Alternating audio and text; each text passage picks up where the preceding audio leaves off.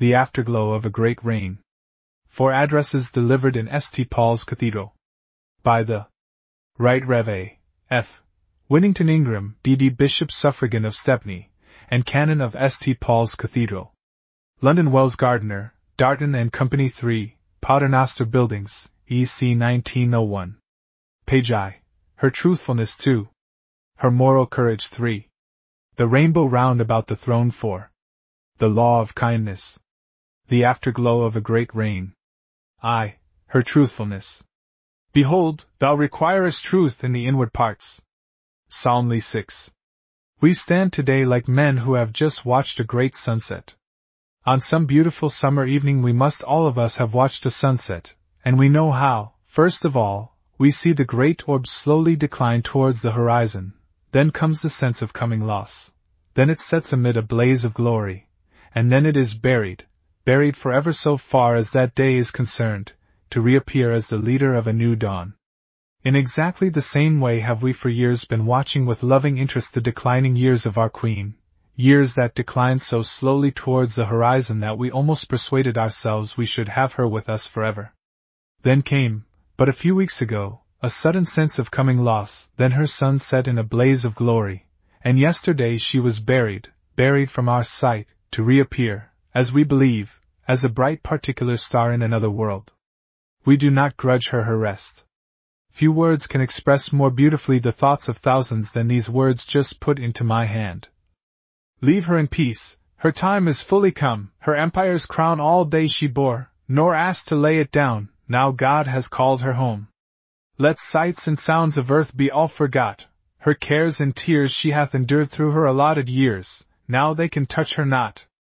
From that fierce light which beats upon a throne now has she passed into God's stillness, cool and deep and vast, let heaven for earth atone. All gifts but one he gave, but kept the best till now in store, now he doth add to all he gave before his perfect gift of rest. 1. But just as in the sunset a beautiful and tender afterglow remains long after the sun has set, so we are gathered today in the tender afterglow. And I propose that we should try and gather up one by one, to learn ourselves and to tell our children, and the generations yet unborn, as some explanation of the marvelous influence which she exercised, some of the qualities of the Queen whom we have lost. And let us first fix our minds upon something which at first sight seems so simple, but yet seems to have struck every generation of statesmen as a thing almost supernatural, and that is her marvelous truthfulness. Said a great statesman, She is the most perfectly truthful being I have ever met. Perfect sincerity is the description of another. Now, what that must have meant to England, for generation after generation of statesmen to have had at the center of the empire a truthful person, a person who never used intrigue, who never was plotting or planning, or working behind the backs of those who were responsible to advise her, to have had someone perfectly sincere to deal with in the great things of state. That is something which must be left for the historian who chronicles the Victorian era thoroughly to paint. No, my friends, our task now is far simpler. It is to ask what is the secret of this marvelous truthfulness. Can we obtain it ourselves? And does God demand it? Let us take the last question first and we take it first because it is the question directly answered in our text. The answer is given by someone who understood human nature, by someone who had sinned, had been forgiven, had been roused out of the conventionalities of life by a great experience, who had looked out of the door of his being and had seen God. And he tells us, as the result of his experience, and as the basis of his repentance, these words.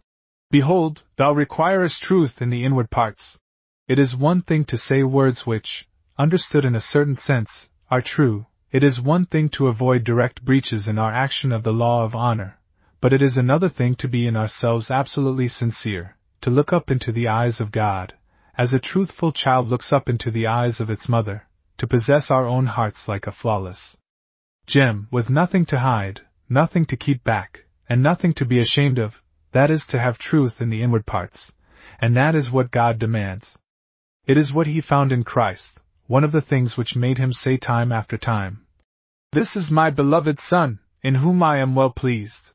He found ever reflecting back his face as he looked down upon him a perfectly sincere person, true through and through.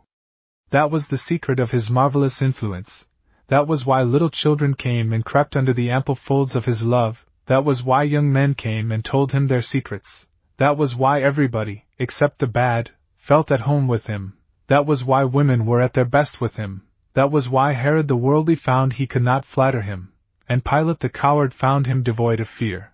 It was because right through, not only in his words and actions, but in his being he not only had, but he was, truth in the inward parts. And it is because our Queen, with her simple and beautiful faith in her Savior, caught from childhood this attribute of her Lord because she worked it out into her character, made it the foundation of everything she did, it is for that reason she was able to keep the court pure, and the heart of the country true, to get rid of flattery, meanness, and intrigue, and to chase away the sycophant and the traitor. Is it not a lesson which the country needs? Is there any nobler monument that we could build to her than this? To incorporate into the character of the nation the first and great characteristic of her own character, and to try and plant in society, in trade, and in Christian work, truth in the inward parts? Take first society. It is a cheap sneer, which speaks perpetually of the hollowness of so called society, as if rich people could not make and did not make as honest friendships as the poor and middle class. But, at the same time, few would deny how much of what would be such a good thing is disfigured by display and insincerity, that miserable attempting to be thought richer than we are. That pitiable struggle to get into a smarter set than happens to be ours, the unreal compliments, the insincere expressions, the sometimes hideous treachery. If society were purged from these, it would not be the dull thing which some people imagine, just as if this insincerity and frivolity and unreality constituted the brightness of it. No, it is these things which constitute the dullness and the stupidity. If they were done away with, then society would be a gathering of true men and women, true to themselves, true to one another, and true to God, and would be a society which God could bless. Secondly, take trade and commerce. Speaking in the very center of a city reared upon a basis of honorable commerce, it would be more than wicked to refuse to acknowledge the splendid honor and trust on which such commerce is based. But when we clergy, not once or twice, but constantly, get letters from those employed in firms and in business up and down the country, saying, How can I live a Christian life? when I am obliged by my employer to do dishonest things in business, when I am told to tell lies, or I shall lose my place? When we have, even within the last few months, terrible instances of breach of trust among those who have been entrusted with the most sacred interests by the widow and the orphan, must we not acknowledge that a second great monument which we might build to our Queen would be to restore to the trade and commerce of the country those principles of honor and integrity on which the great firms were built up? and to make it true again from end to end of the world that an Englishman's word is as good as his bond.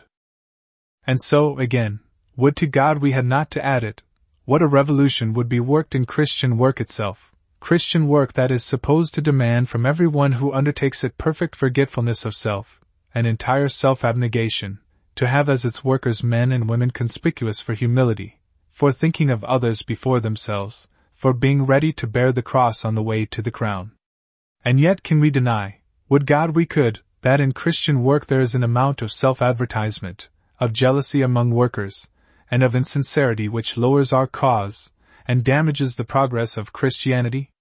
Think for a moment what it would be if all Christians were really united as Christ meant them to be, if they worked with one another, showing a common front to the world, one great society, as Christ conceived it, without jealousy, without conceit, without pride, but throwing themselves into one magnificent common cause. Why, nothing could stand before the Christian Church if it were like that. Can we not in this coming reign, and the century just begun, try and plant in the heart of every Christian work a truth in the inward parts? How are we, then, that comes to be the last question, how are we to attain this wonderful gift, the secret of a strong character? And first of all, let us be perfectly clear as to the first essential. The first essential is detachment of mind. Oh! What cowards we are with regard to the opinion of others! You will find time after time men and women, who think themselves free, living under the most degrading tyranny of fear as to what will be thought of them by others. Not to care at all what anybody thinks is inhuman, but to be bound by a kind of trembling terror as to what people will say or think, is a degrading slavery. Bit by bit, it creates in the character a habit of insincerity. Little by little, the question is in the heart and in the mind Will this be popular or not? Shall I be liked for this? We speak or do something according to the reflection it will make in the thoughts of others. There may be some here who know that that is their temptation, who know that they are not true, that they are never themselves, they are always somebody else, or the reflection of the mind of somebody else. Let the example of our truthful Queen speak like a trumpet note the old words of the New Testament. Stand upright on thy feet, and be a man. And if the first secret is detachment of mind, putting aside self consciousness, which is very often other people consciousness, the second secret is an increasing consciousness of God. Is it not an extraordinary thing that when we are only here for a few fleeting years, and everybody around us is hurrying to his grave as fast as he can, and when the only person whose opinion matters the least is the eternal God, who goes on generation after generation, and before whom everyone must appear at the last, is it not an extraordinary thing how little we think of him at all? How often during the past week have you thought of God? To actually acquire a continual sense of his presence, to be conscious that his eyes, the eyes of him who is from everlasting to everlasting, are always fixed upon us, to rise in the morning with the feeling, one more day's work for God. And to go to bed in the evening with only one care. How have we done it? That is to gradually foster in the character the second great thing which will produce truth in the inward parts a consciousness and love of God. And then, thirdly, learn truth like a lesson. If we did not learn it as the Queen did as a child, let us begin now. Watch every word. Are we in the habit of boasting? Are we in the habit of lying? Are we in the habit of being insincere? Not. What did we do? But, why did we do it? Is the real question. Why did we give that donation to something? For the good of the cause or to see our name in the paper? Why did we do this thing? Was it done from a true and pure motive?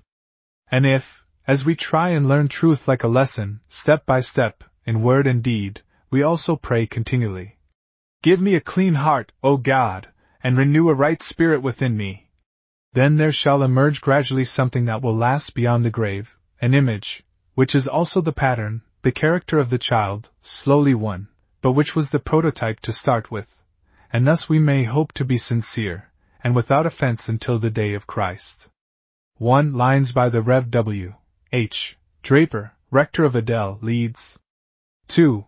Her moral courage. Why are ye fearful? Oh, Ye of little faith. St. Matthew 8. 26. We saw last Sunday that we were like men who had just watched a great sunset, that we were standing, as it were, in the beautiful and tender afterglow, which so often follows a beautiful sunset, and we set ourselves to try and gather up and meditate upon some of the great qualities in the character of her whom we have lost, as some explanation of the influence which made her reign so great and we have already contemplated together what it was to have truth in the inward parts. We thought over the truthfulness of one, of whom it was said by a great statesman, that she was the most truthful being he had ever met. And we saw what a revolution it would work in society, in commerce, and in Christian work, if every one of us had that downright sincerity and straightforwardness which characterized her. We now take another quality, and I suppose I shall carry most of you with me when I mention, as a second great quality for us to try and incorporate into our own characters, and so into the life of the nation for the new reign her moral courage. She had plenty of physical courage. She was a fearless horsewoman in her youth. She was proud of being the daughter of a soldier. She loved her own soldiers and sailors, and marked to the very last day of her life their gallant deeds with delight. But there was throughout her life something more than physical courage, and that was her moral courage. Take, first of all, the way in which she bore her own personal troubles. If there was anyone who could say with the psalmist, All thy waves and storms have gone over me, it was our late queen. What the loss of her husband was to her, you may gather from this beautiful letter published in Lord Selborne's Life, which she addressed to him years afterwards on the loss of his own wife. To lose the loved companion of one's life is losing half one's own existence. From that time everything is different, every event seems to lose its effect, for joy, which cannot be shared by those who feel everything with you, is no joy, and sorrow is redoubled when it cannot be shared and soothed by the one who alone could do so. No children can replace a wife or a husband, may they be ever so good and devoted. One must bear one's burden alone. That our Heavenly Father may give you strength in this heavy affliction, and that your health may not suffer, is the sincere prayer of yours most truly, Victoria R.I. 1. There could hardly have been penned, one would have thought, a more touching or more beautiful letter, and penned years after the loss of her husband. It revealed to the heart of the nation what that loss was to her. It was followed in the years afterwards by the loss of children and grandchildren. And the first thing, therefore, that strikes us is that, in the midst of this personal sorrow, one stroke following after another, with a moral courage which is an example to us all, she never gave up her work, without fainting or failing, that huge pile of documents, which, in a few days of cessation from her work, mounted up, a great statesman tells us, so high, was dealt with, those ceaseless interviews, that constant correspondence, were carried through up to the last by one who proved herself faithful unto death. And, as with personal sorrow, so with public anxiety. It has become now common property that, in the dark days of December, 1899, the Queen was the one who refused to be depressed in her court. When disaster followed disaster, it was the Queen who, by her moral courage, kept up the spirits of those around her, and who, with a perfect trust in her soldiers and sailors, and with an absolute confidence in the justice of her cause, went steadily, brightly, and cheerfully on with her work, upheld by the moral courage which I put before you and before myself as our example for today. And so, once again, her moral courage took the form, a rare form, too, in these days, of the courage of her own opinions. One statesman has told us that he never differed from a matured opinion of his sovereign without a great sense of responsibility. Another, that when he once acted directly against it, he found that he was wrong and she was right. Another has pointed out how we have lost among the crowned heads of Europe, in her personal influence among them, one of the strongest influences in Europe for peace and righteousness.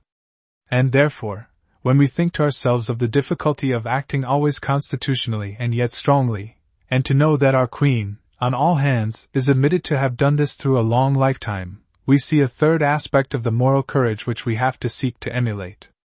Now, the question is for these sermons are meant in no sense to be mere panegyrics. In what way can we, gathered here on a Sunday afternoon, incorporate into our characters something of the moral courage which characterized the Queen? And the first thing which strikes us is this what a vast field it is on which we have to exercise it.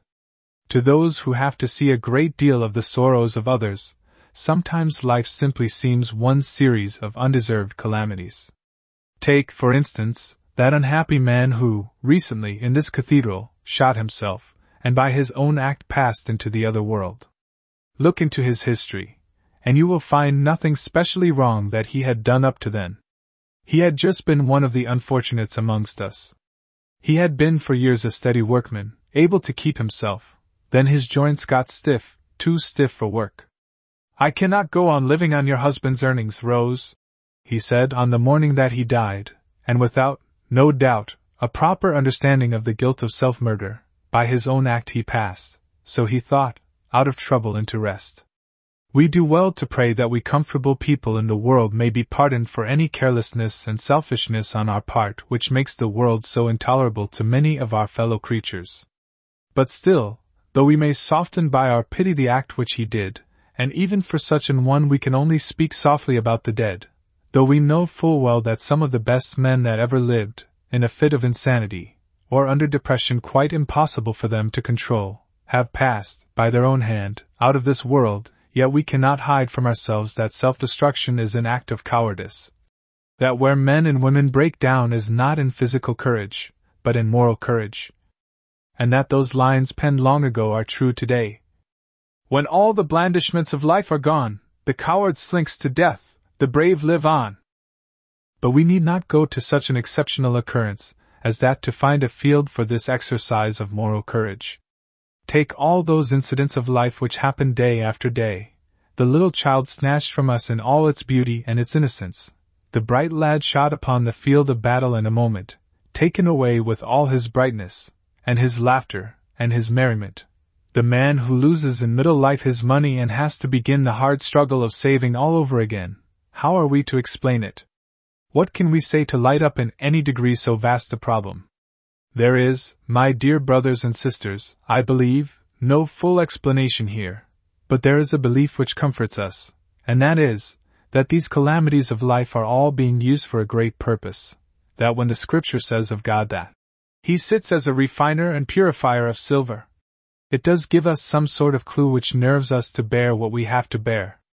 Those who pass from us pass, we believe, into what has been called God's great convalescent home, in another world, but to us who have to suffer, who receive these strokes, the suffering is not useless.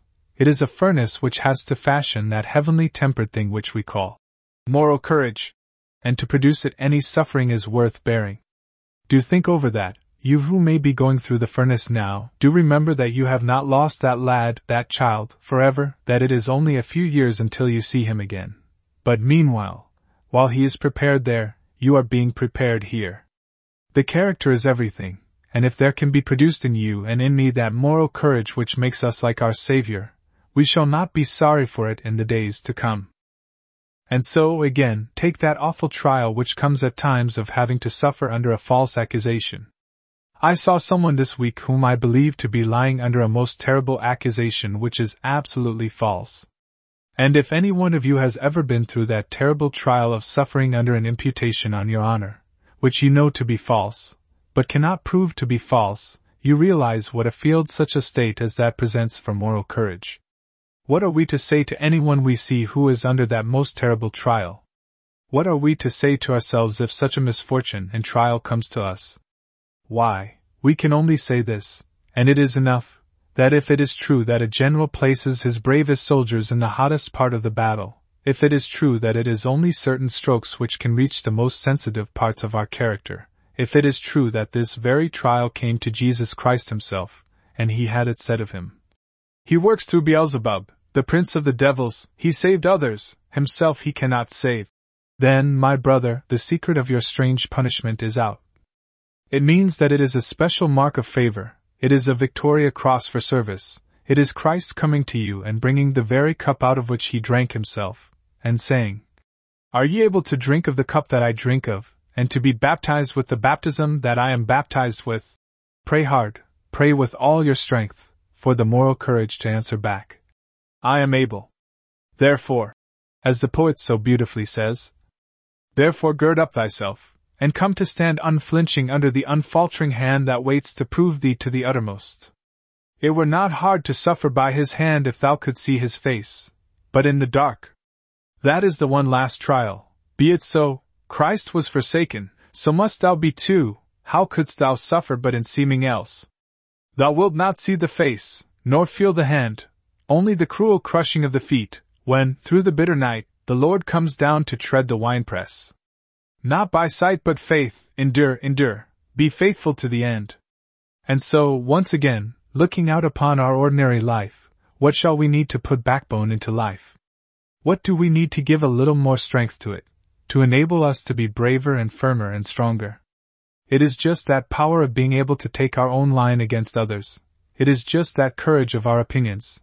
It is consistent with being perfectly humble, and ever ready to learn. It implies no conceit, and no contempt of others, but it enables this one in the workshop to stand up for the faith in which he believes, that one in the drawing room to take a strong moral line when people are sneering at virtue. It nerves us to stand by our colors and to cry to the last. Faith of our fathers, living still, we will be true to thee till death. How then are we to gain the secret? What is the secret of moral courage? And in answering that question, let us be perfectly fair to those who, like the Stoics of old, showed a wonderful endurance with no knowledge whatever of Christ, and very little belief in another world. Let us be perfectly honest and frank with regard to the virtue of those in our day who, having lost, to their infinite misfortune, their childish faith, still say to themselves, I will cling to my morality. I will try and keep a clean hand and a pure heart.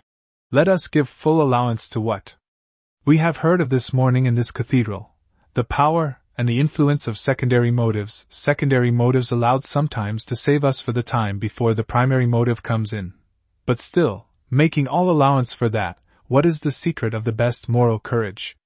It is not the highest moral courage merely to endure, it is not the highest moral courage, like the old Roman, just to fold our toga round us and die. There has come a new thing into the world, a new kind of moral courage, and that moral courage is full of inspiration and full of cheerfulness. It does not merely bear the cross, it takes up the cross. It has in the midst of its own sorrow a force and a power which shake the world. It has in the midst of personal trouble a heart at leisure from itself to soothe and sympathize. And what is the secret of that? And I would dare anyone here, whatever may be their private belief, to doubt or to dispute this, that it is produced and shown by no one else but those who believe that Jesus is with them in the ship, and that when you see some woman going through the most terrible trouble, perfectly calm, quiet, brave, and cheerful, when some man, over whom all the waves and storms are bursting, stands there brave, and cheerful, and happy in the hour of trial, it is because, unheard by the world, he hears a voice in his ear saying, Why are ye fearful? O ye of little faith! Because, unseen by the world, he sees someone standing with his hand upon the tiller, someone whom he believes to have supreme power in the last resort over the waves, and who he knows, at exactly the right moment when it is best for him, will say the word before which every billow and every storm sinks to rest. Peace be still. The trial is that Jesus often seems asleep. The trial is that when the ship of state labors on in the trough of the waves there seems no steersman in view.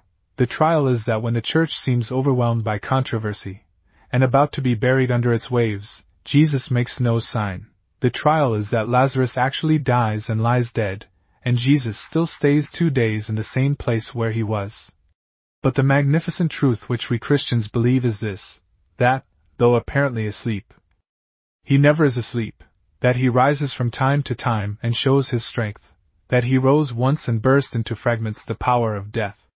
They thought he was quite asleep in the grave, but he rose with all his power, and broke for every mourner throughout the ages that were to come, the power of death forever. He rises in the midst of the church, he brings the church in his own time into a peace and calm which seemed at one time impossible. He rises in our own personal life, and while the world thinks how that poor man or poor woman is overwhelmed with trouble, we know that we are in a wonderful and supernatural calm.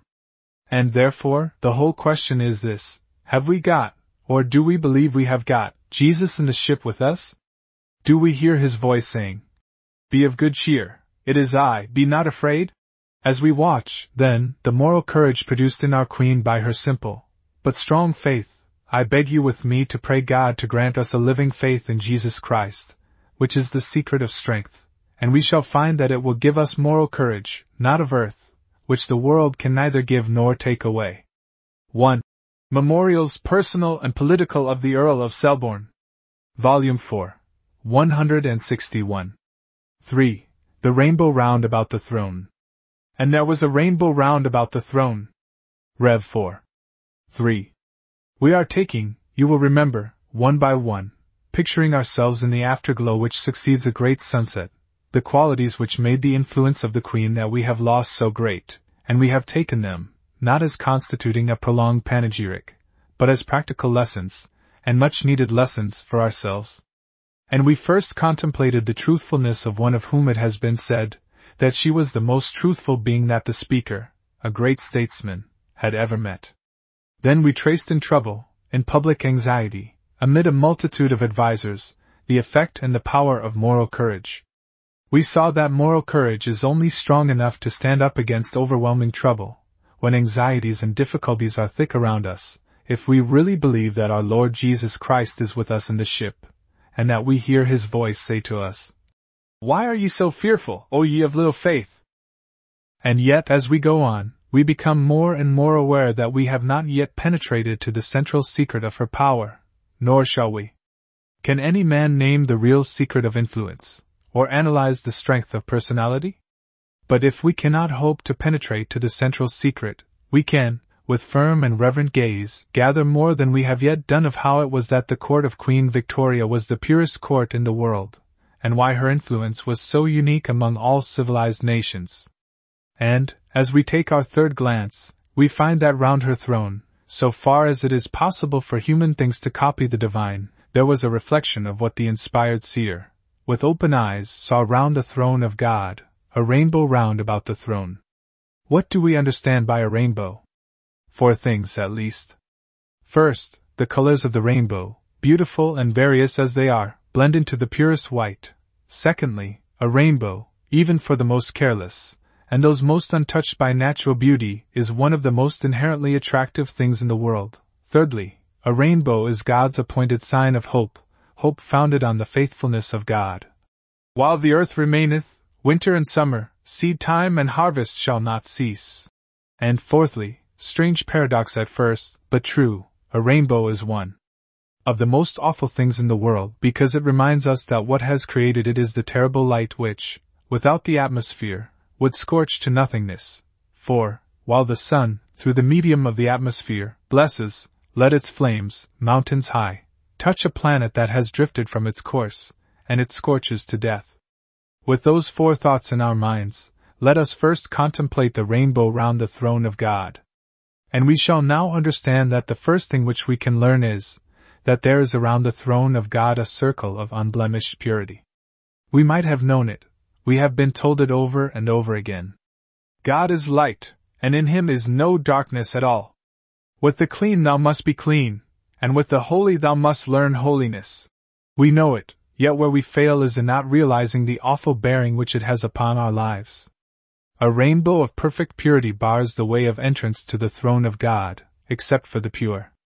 And then, secondly, to temper, as it were, the awfulness of the first revelation, we find that the light of God is brought us through a medium. The glory, grace, and truth of God are shown us in the face of Jesus Christ. And, as we follow Him during these coming six weeks, let us remember that we are watching the rainbow, that we are watching the medium through which the light of God reaches us in all its inherent attractiveness.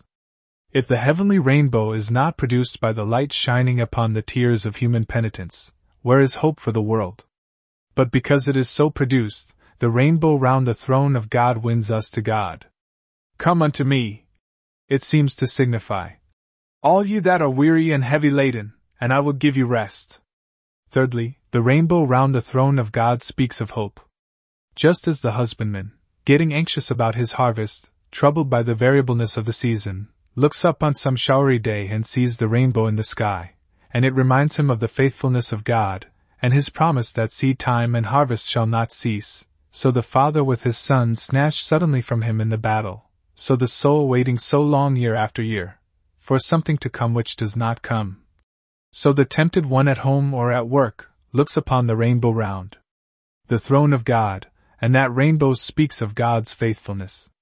His righteousness standeth. That is what the rainbow says. Like the strong mountains, and his judgments are like the great deep and founded on the faithfulness of God we can hope. And yet, in spite of the attractiveness and in spite of the hope, the rainbow round the throne of God is still awful, for it reminds us of what, in our soft age, we are apt to forget that our God is a consuming fire. That never, from generation to generation, does he lower his standard for a moment, that not because in one age or another sins are condoned or thought lightly of does he vary for an instant the standard of holiness he demands, because he has appointed a day when he will judge the world by the standard of that man whom he has ordained. And when, therefore, we turn from the prototype in heaven to the copy of it which we have been lately seeing on earth, we are not surprised to find the same mingled elements of attractiveness and awfulness in the rainbow which encircled the throne of the empire for three and sixty years. In the first place, we find it a rainbow of unsullied purity. No one could go down, even for a few hours, to preach at the court, without being struck by the goodness of the men, as well as the goodness of the women, who surrounded the queen. There was an atmosphere of goodness, of innocence, of pure home life, which constituted a beautiful rainbow round the throne. It had what we should expect, an attractive power throughout the world. Everyone felt, for that reason, at home with their queen, because they were conscious that, at her home, there were just the very qualities, and the very characteristics, of a pure, and true, and good home. It gave an impulse of hope to the whole empire. Young mothers in Canada, Australia, and the islands of the sea, mothers of grown up sons and daughters who found it difficult to keep the standard high in their own homes, thousands of them, without knowing it, were helped and inspired and enlightened by the sight of the faraway rainbow round about the throne at the center of the empire. She did it, she has managed it. In the midst of court life, in the midst of all difficulties and duties, her home is pure, mine shall be pure. The Queen, God bless her! That was the thought of thousands of hearts, and the inspiration of thousands of homes throughout the empire. And yet, who shall deny that there was an awe about it all? The man or woman was not born who dared to take a liberty in the presence of Queen Victoria. And can we wonder that the awful purity which shone round the throne chased away, as evil birds are chased away by the light, all things bad, all things loathsome, and all things even questionable? Our lesson, then, is this how can we keep in the nation, in the home, in the individual soul, a rainbow round the throne? How can we incorporate into the national life, and home life, and the individual life, the spotless purity that we saw in the Queen whom we have lost? And, first of all, believe in the possibility of it. Those men who, in their clubs, or before younger men, talk as if virtue and purity were impossible, those women who allow into their drawing rooms, or into the society of those they love, men known to be bad, are doing all that lies in their power to make the rainbow impossible. They are doing all in their power to make it impossible for us to have in the nation, in the home, or in the individual life, purity at all. Those who look out upon scenes which disgrace our social system, and our city, and with a shrug of the shoulders, lead people to believe they constitute a necessary evil which cannot be faced, are not only unconsciously believing in the blasphemy that God made his physical laws so that they could not obey his moral laws, they are not only condoning the most unblushing cruelty which is going on in our midst today, but also they are not realizing that Jesus Christ came with the very purpose, among others, of proving that the pure life was a possible one. What is the incarnation but the taking of a human body, with all its passions, with all its impulses, a real human body, and wearing it perfectly untarnished to the end? We must take hold, by meditation and by prayer, of the teaching of the Incarnation, that we may live as children of the Incarnation. We were sent into the world with a rainbow round our souls not in entire forgetfulness, and not in utter nakedness, but trailing clouds of glory, do we come from God, who is our home. And we may be perfectly certain that God does not send us into this world with a rainbow round our souls if it is impossible to preserve the brightness and the purity of that rainbow in the world to which He sent us. Having realized the possibility of it, the next thing to realize is that it is absolutely essential. No one without that rainbow can pass to the throne of God. There are many here, perhaps, who say, Ah, it is too late to teach me that now, my rainbow, if I ever had one, faded from round my brow long ago. My brother or sister, did we not see that a rainbow was made by the light shining upon rain, and do we not believe that, if any single one here brings the tears of real penitence, that there shall be round him again, or round her, the most beautiful rainbow, the rainbow of the light of forgiveness shining upon penitence? During these six weeks, let us then look into our own souls, and ask ourselves in the light of God Where are we? How about our thoughts? How about our words? How about our characters? Where is the pristine purity of youth? What about our lives today? If such questions draw us on to our knees, with tears of penitence, to beg God again of His mercy to make a rainbow shine around us, there shall still be a rainbow round the throne in our hearts. And while we look into our own hearts, and remember the rigorous demand of God for the pure heart, lastly, let us safeguard our children. Whoso shall cast a stumbling block in the way of one of these little ones, it were better that a millstone were hanged about his neck, and that he were drowned in the depths of the sea. Why? Because it robs them of the joy of the rainbow, because that subtle suggestion, that careless talk, that stumbling block placed in the way, dims the children's view of heaven. Where their angels do always behold the face of our Father which is in heaven. I pray you, then, my friends, safeguard the rainbow for your children, as well as for yourselves. Many careful writers, among others the head master of Haileybury, recommend, as a great safeguard, the teaching to children, before knowledge is conveyed to them from impure sources, the simple facts of life. They are innocent, says the latter writer, of impurity, indescribably eager for wholesome knowledge, perfectly trustful of their parents, and though self absorbed, are capable of being easily trained to a tone of mind to which sympathy is congenial and cruelty abhorrent. Such a description is literally true of the great majority of quite young children, and we believe that qualities such as these elicited the great saying, of such is the kingdom of heaven.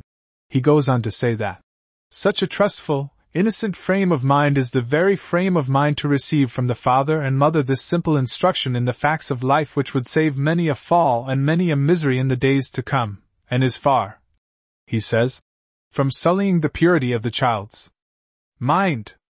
People sometimes speak of the indescribable beauty of the children's innocence, and insist that there is nothing which calls for more constant thanksgiving than their influence on mankind but I will venture to say that no one quite knows what it is who has foregone the privilege of being the first to set before them the true meaning of life and birth, and the mystery of their own being.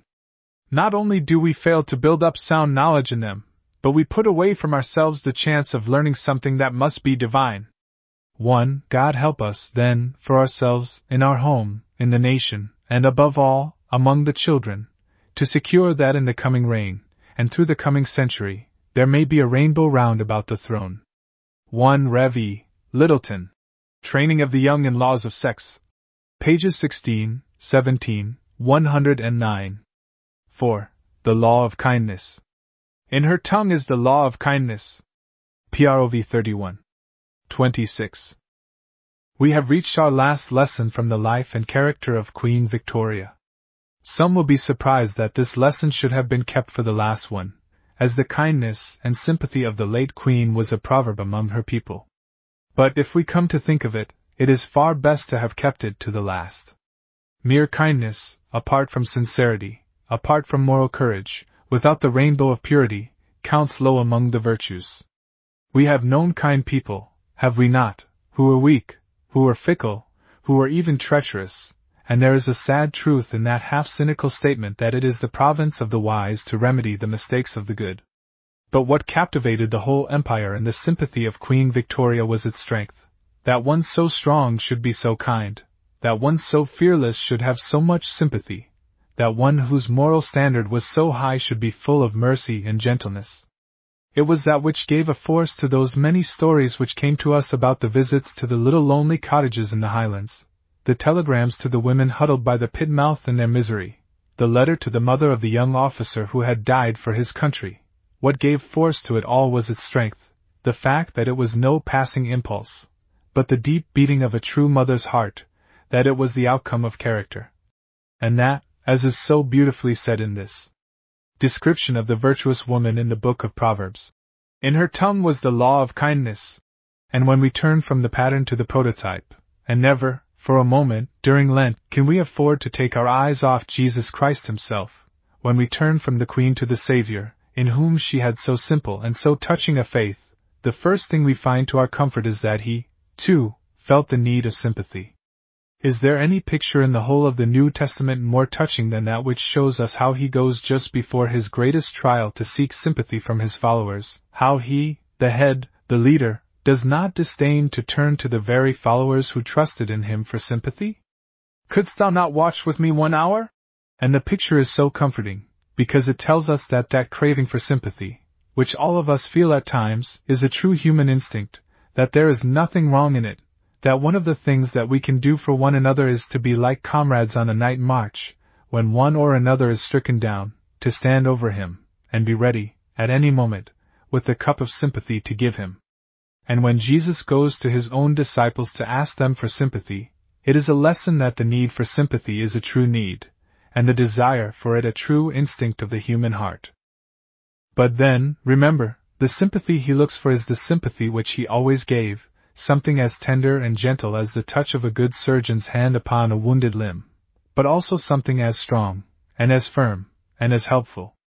Why sympathy gets discredited, why people speak of a morbid craving for sympathy, is because so much sympathy is sympathy of the wrong sort.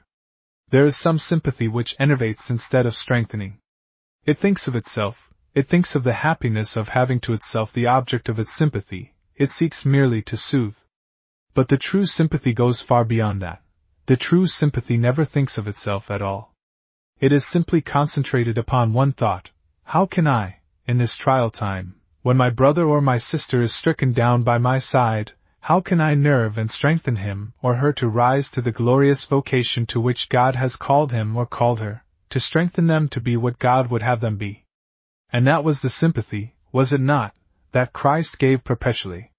It was within him like a spring working by law, a spring which had all the regularity, as well as the spontaneity, of some beautiful spring among the hills, and it was at the service of every sufferer that came to him but he never hurt people when he tried to comfort them, because he gave them the nerving and strengthening sympathy of love.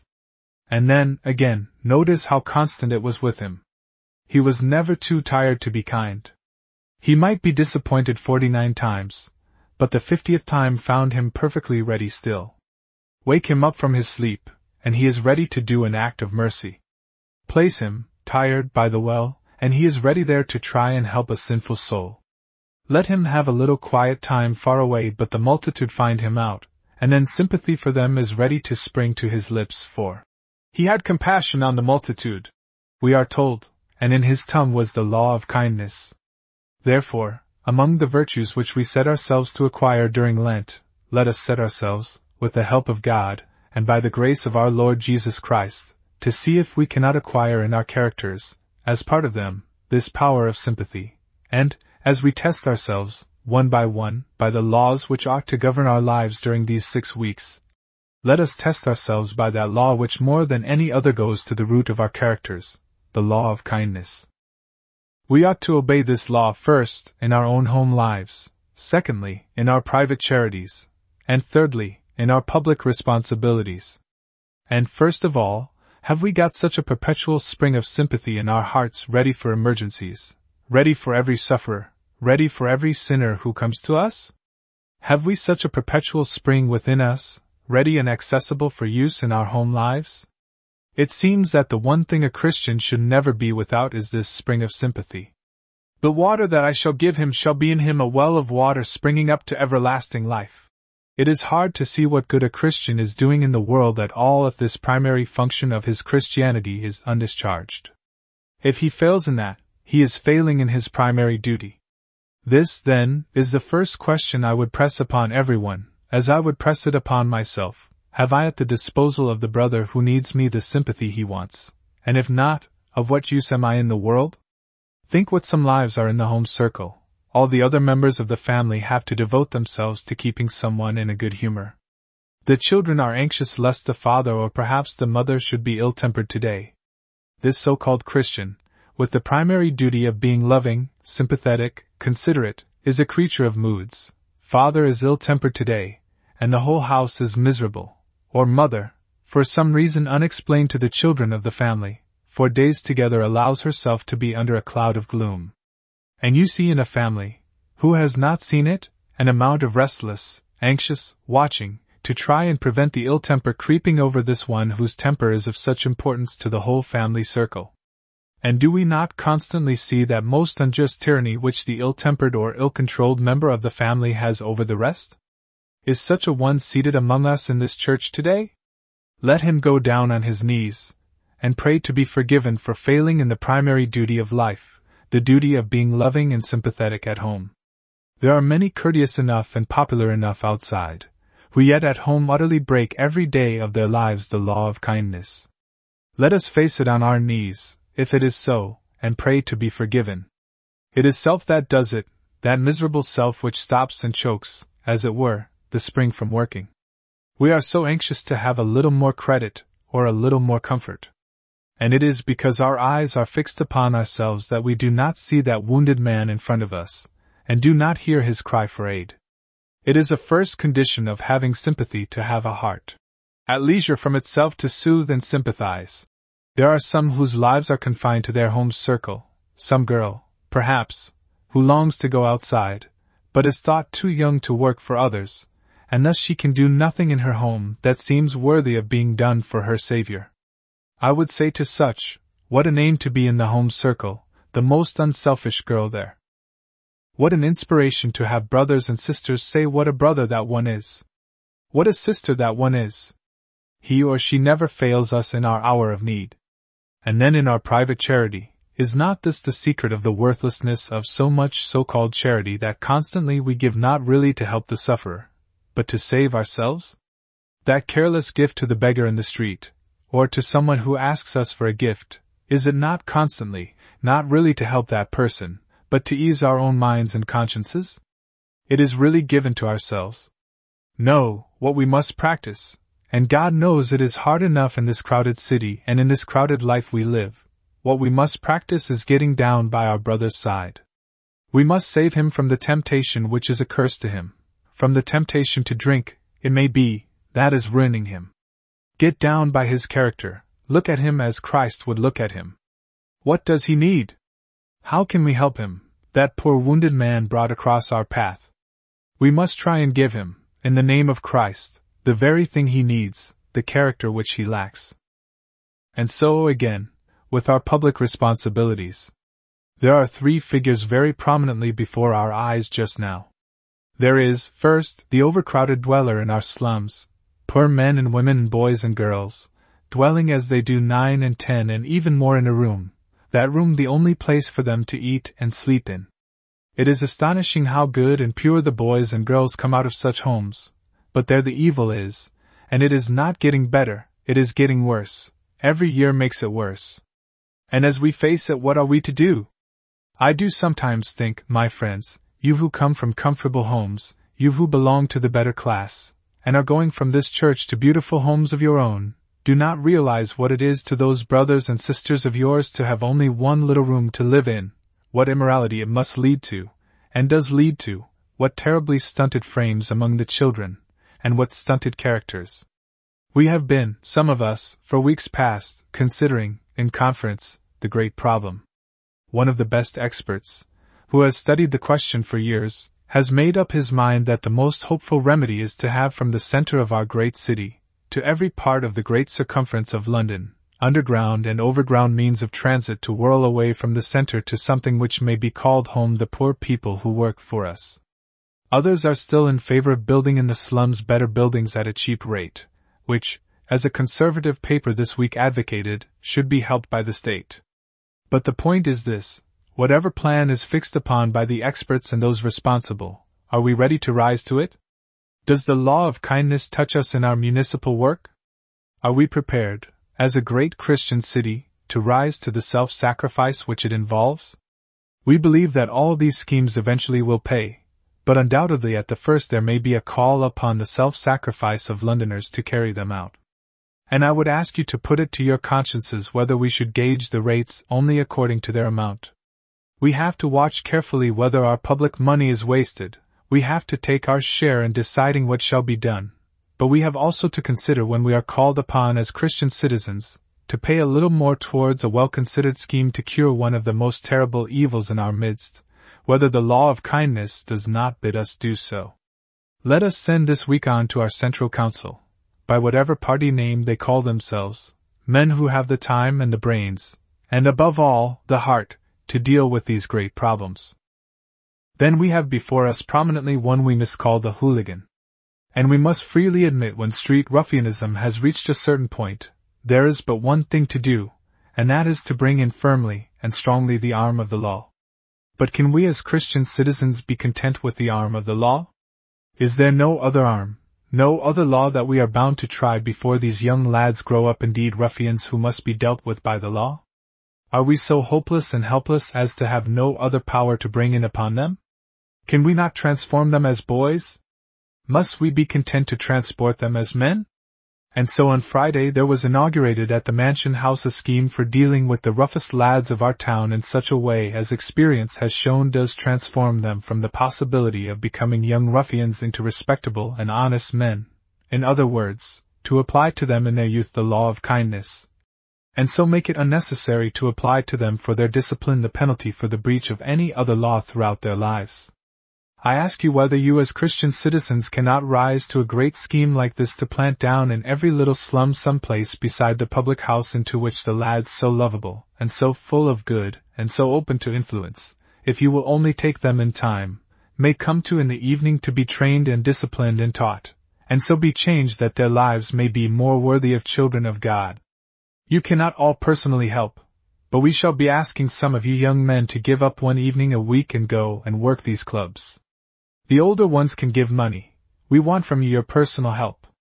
Will you give it? And lastly, we have today before us the untaught child. After all is said and done, these schemes for dealing with hooligans would be unnecessary if we really had from the very beginning an efficient scheme for teaching the young Christian principles. You are asked today to give your alms to the National Society. It is a grand thing for us of the Church of England to think that we have given for the education of the people for the last eighty years more than ten thousand pounds a week. And yet the work is failing. In God's name, because we are interested in a new scheme, let us not forsake or starve the old. And a liberal contribution to the National Society is a true response to the law of kindness.